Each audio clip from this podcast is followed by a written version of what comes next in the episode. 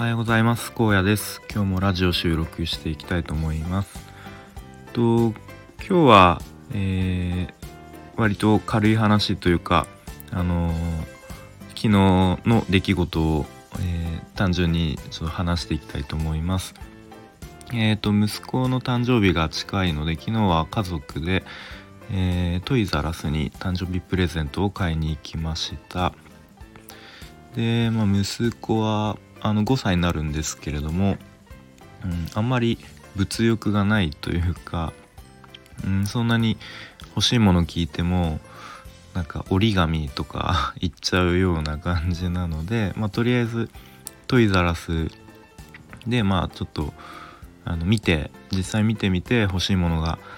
見つかるといいなと思って出かけました。でまあとりあえず店内一周してみようかということで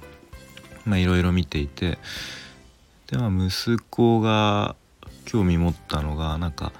レジのこうなんかレジのおもちゃみたいなのとかなんかおままごとセットみたいなのとか。でまあ別にこれ誕生日じゃなくてもあの買えるじゃんっていうことでまあちょっと他のものをまた見てみようと。でまあ僕は、まあ、ちょっとキックボードみたいなあの外で公園とかで走り回れるようなのこれいいんじゃないって言ってで息子はまだこれは難しくて乗れないみたいな感じで却下されましてで、まあ、結局買ったのがですね2個買いました。で1個はなんかちっちゃいえっと釣りのゲームというかおもちゃですね。でなんかあのネジを巻くと自動的にぐるぐる回転してでこう磁石のこう釣り竿でその回ってるなんか恐竜みたいなのを釣るゲーム ですね。でもう一個がなんか苦問式の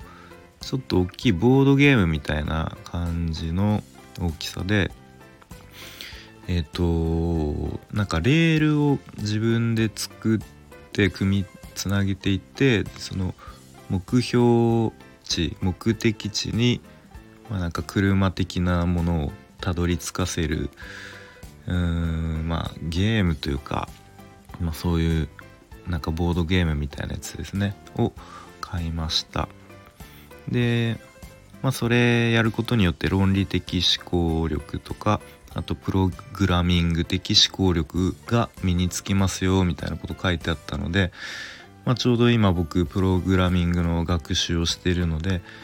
まあ、息子もちょっとそういうゲームを通じて、まあ、そういう論理的思考力とかなんかプログラミング的思考力、まあ、本当に身につくのかわかんないですけどまあそういうのをちょっと遊びながら身につけていってくれたらいいのかなと思いました。であとはとまあ個人的に最近あの金婚西野さんにハマっているのでえーと、煙突町のプペルの絵本を、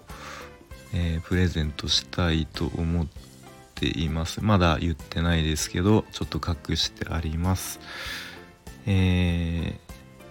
ー、ということで今日はあの割と軽めの話で短めに、えー、終わりたいと思います。えー、昨日めちゃめちゃ大雨が降ってでなんか風もかなり強かったんですけども今日からまたあのガクッと気温が下がって寒くなるそうなので、えーま体調管理気をつけていきたいと思います。それでは今日も充実した一日にしていきましょう。